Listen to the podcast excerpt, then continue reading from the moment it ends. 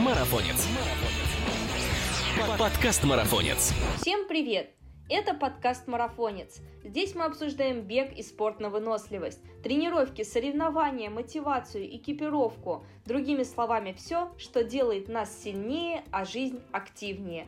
Меня зовут Мирова Ася, и сегодня я познакомлю вас с уникальным героем. Зовут его Евгений Никитин, и это первый в истории человечества триатлет, который лично на себе протестировал действие машины времени прямо во время выполнения железной дистанции на триатлоне в Сочи.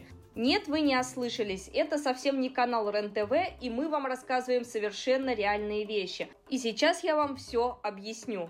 Дело в том, что 10 октября 2020 года Женя вышел на старт полной дистанции триатлона уже в 20 раз. И поскольку такой юбилей бывает нечасто, Женя решил отметить это событие преодолением железки в стиле old school. То есть за основу он взял чемпионат мира на Гавайях 88-89 годов, постарался максимально приближенно к оригиналу воссоздать экипировку того времени, а главное, нашел где-то оборудование и одежду тех годов.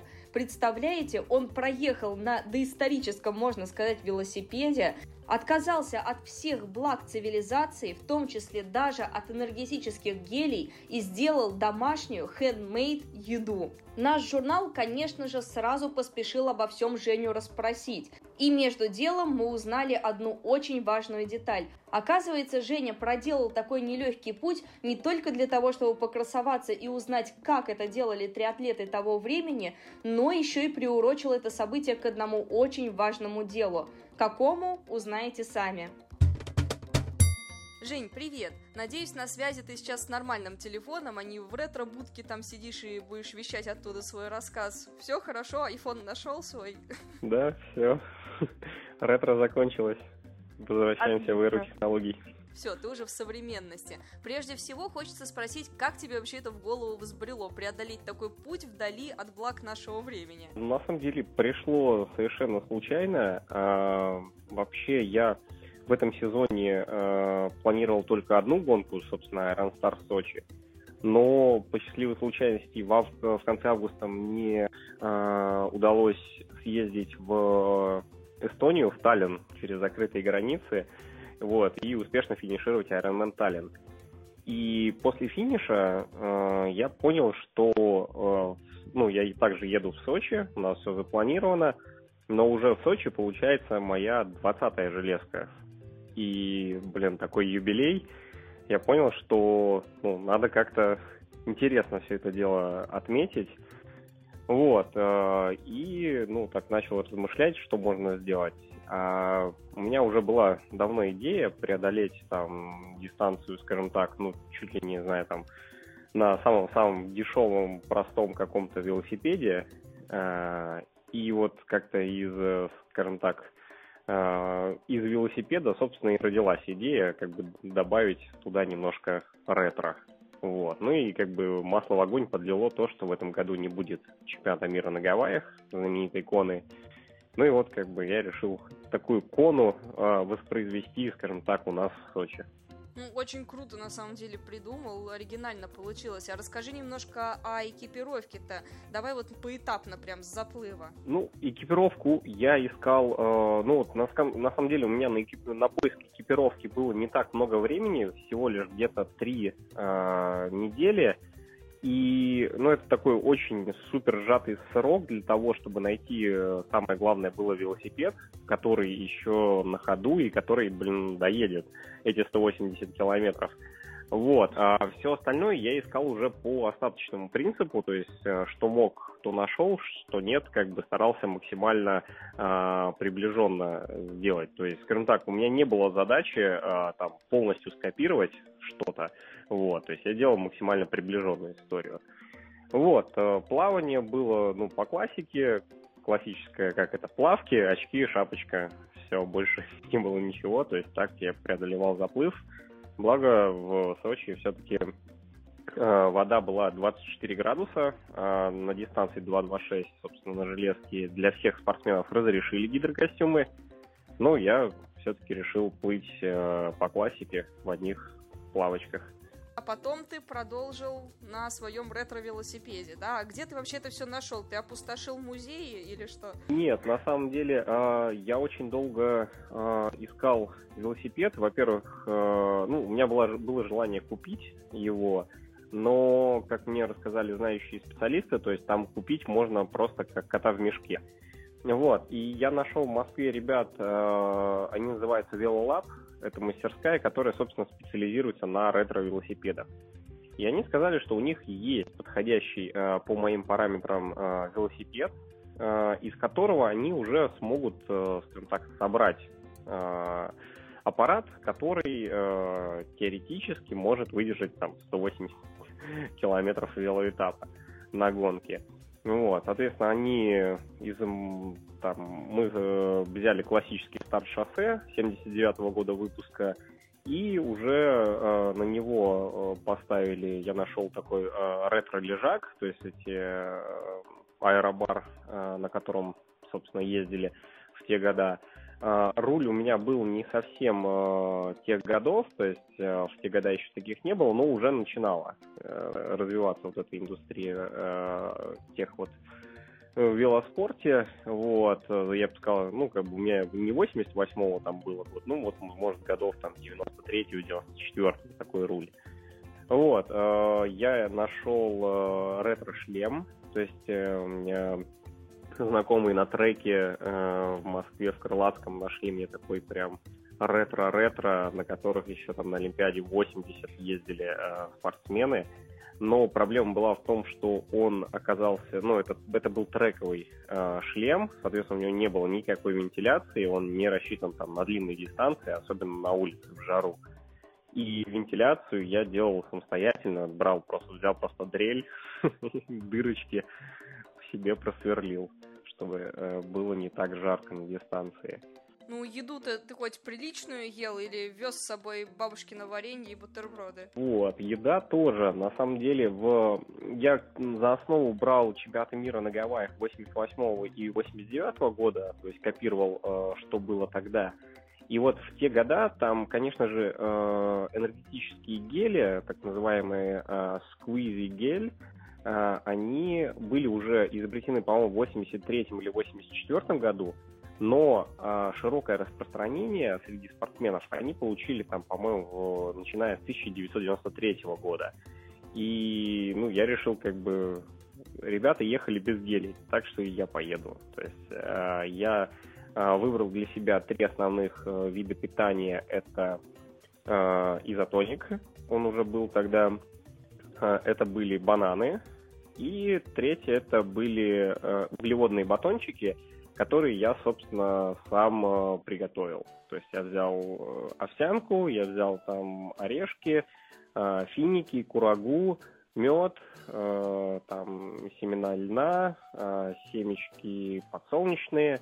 Все это дело перемешал, перемолол, в духовке запек. И вот у меня получились такие вот домашние хендмейд батончики, собственно, которые на велоэтапе и на беговом я ел.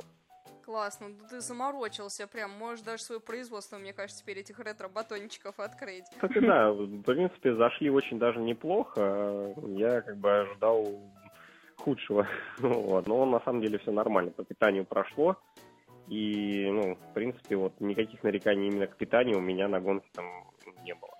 Слушай, а вот говорят, что чтобы что-то ценить, да, нужно это потерять. Ты понял, что ты ценишь на триатлоне? Без чего пришлось трудно? В целом, да, я могу так сказать.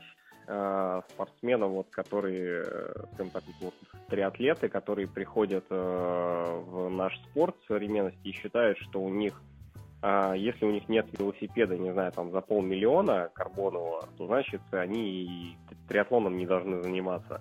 На самом деле нет. И вот э, во время велоэтапа у меня родилась э, вот такая фраза. Ни один триатлет не может оценить все прелести э, карбона и Г2 тот, кто не ездил э, на старт-шоссе. Вот, поэтому, э, когда у тебя это есть, когда ты на, на всем этом каждый день там тренируешься, э, ты не осознаешь, что там, не знаю, 30-40 лет назад э, этого не было, и спортсмены там показывали очень высокое время, показывали феноменальные результаты без вот этих всех нововведений. Как дела у тебя со здоровьем? Вообще ничего не покалечил там себе ретро-экипировкой с непривычки? Нет, было, кстати, много вопросов, как я там э, без э, памперса в одних плавках проехал, ничего ли я там себе не натер. А, на самом деле нет. То есть у меня вообще ничего не стерто, никаких там мозолей или еще чего-то. А, ну, здесь я могу так сказать, что а, основные вот эти моменты, когда там люди себе что-то стирают, даже как бы там в памперсах и в чем-то, это, во-первых, неправильный подбор себе экипировки, потому что даже современная экипировка, ее можно там подобрать неправильно, выбрать некачественную какую-то. А второе, в, вот э, в велоспорте, что очень важно и влияет на это, это выбор э, седла и правильная настройка велопосадки. Потому что вот эти два параметра играют гораздо большую роль э, в, скажем так, стирании, в мозолях, в дискомфорте, чем, э, там, не знаю, в чем ты едешь. То есть я ехал в обычных плавках, но единственное, конечно, я не стал себе ставить ретро-седло. То есть у меня есть мое седло, на котором я езжу уже 4 года. И оно мне подходит, я его потом подобрал по своей антропометрии. И вот я его поставил, а, я идеально себе настроил велопосадку, потому что я велосипед там по своим параметрам подбирал, а, она у меня идеально стала, то есть я перенес своего велосипеда.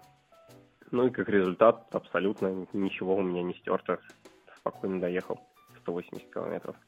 Ну, теперь, когда мы в полной мере убедились, что все соответствовало стандартам ретро, и главное, узнали, через что тебе пришлось пройти, самое время сказать, для чего это все было сделано. На самом деле, Женя является атлетом во благо. И как раз недавно у нас в гостях была Оля Новоселова, менеджер этого замечательного проекта, которая рассказала обо всех этих благоатлетах, совершающих спортивный поступок и благотворительный одновременно. И вот Женя посвятил свой ретро-триатлон детишкам с синдромом Дауна, открыв сбор средств в поддержку семей, воспитывающих особенного малыша.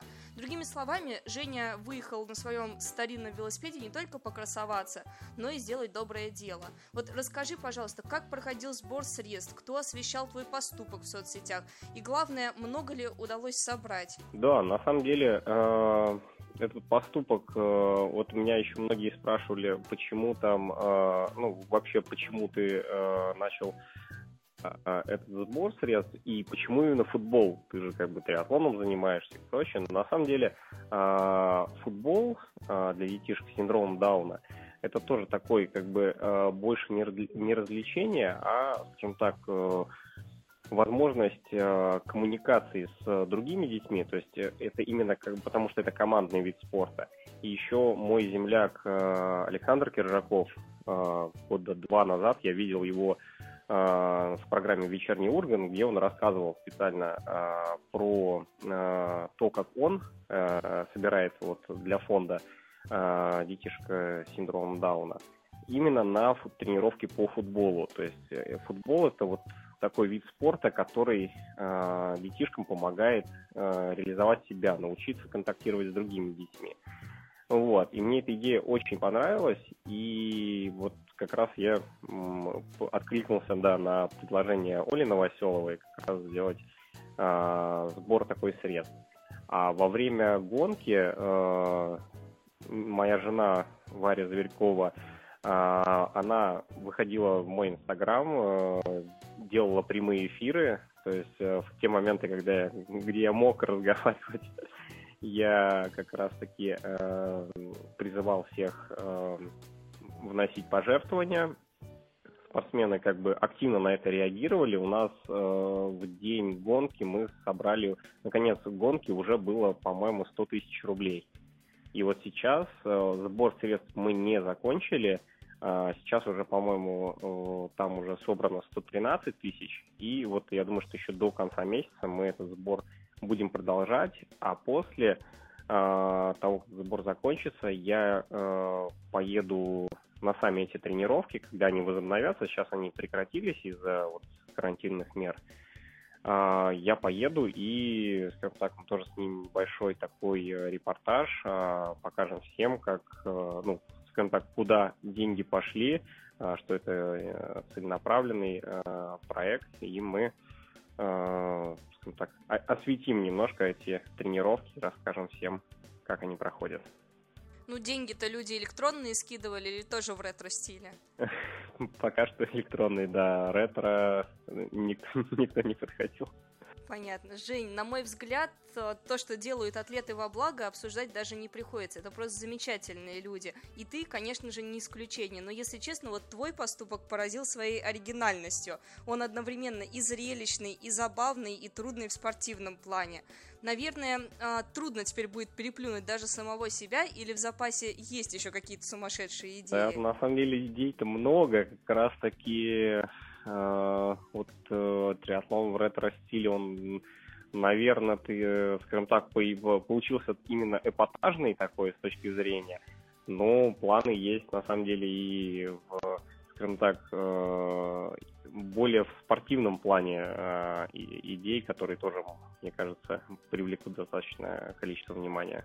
А где можно почитать, посмотреть о твоем маленьком приключении? Мы вот буквально э, до конца этой недели должны смонтировать ролик на нашем канале на YouTube. Э, там будет, ну, я думаю, что, наверное, 40-минутный ролик э, вообще о моей подготовке к этому челленджу, о том, как я подбирал экипировку, э, как готовил батончики, прям с рецептом будет. Вот. Ну и, собственно, сама гонка, то есть как она прошла, какие приключения там случились. Э, могу так немножко как это проспойлерить, сказать, что велосипед мой ретро начал разваливаться практически сразу на велоэтапе. Вот, нам удалось это все заснять, э, и будет, соответственно, такой полноценный мини-фильм э, об этом событии. Очень ждем. Мне кажется, будет прям жутко интересно, особенно людям, которые увлекаются прям триатлоном. Я думаю, это будет классно и зрелищно. А приглашаешь наших слушателей в команду атлетов во благо? Может быть, среди них сидит сейчас какой-нибудь ретро-альпинист или кто-то захочет пробежать марафон, как древний грек? Да, в принципе, я думаю, что к атлетам во благо может стать каждый, кто, в принципе, э, скажем так, э, может, э, ну, как бы, может придумать себе какой-то интересный челлендж. Это не обязательно должен быть э, что-то там смешное и необычное. Это может быть что угодно, и здесь главное желание и умение, скажем так, привлекать людей и освещать вот проблемы, с которыми, скажем так, ищет решение синдром любви, этот благотворительный фонд. И я думаю, что все у вас получится. Жень, спасибо тебе огромное за такой подробный рассказ, очень было с тобой интересно. Удачи тебе на твоем 21-м триатлоне уже и ждем на следующий юбилей, 25 или 30 опять каких-нибудь от тебя историй. Спасибо тебе. Спасибо. Ну а мы отпускаем Женю мастерить новую экипировку для следующих приключений, кто знает, что взбредет ему в голову. Ну а может после прослушивания этого подкаста кому-нибудь из наших слушателей придет в голову замечательная и уникальная идея сделать что-нибудь эдакое и приурочить это событие к благотворительной цели. В одном из интервью с Ольгой Новоселовой мы уже однажды призывали вас вступить в ряды атлетов во благо. Мы делаем это еще раз, ведь у каждого поступка должна быть цель. А я напоминаю, что героем нашего сегодняшнего подкаста стал ретро-триатлет Евгений Никитин, который преодолел полную железную дистанцию без специального современного снаряжения на олдскульном велосипеде и с олдскульной домашней едой. А расспросила его обо всем я, ведущий подкаста «Марафонец» Мирова Ася. И не забывайте подписываться на нас на тех платформах, на которых вы нас слушаете. Впереди еще много интересных тем и гостей. Пока!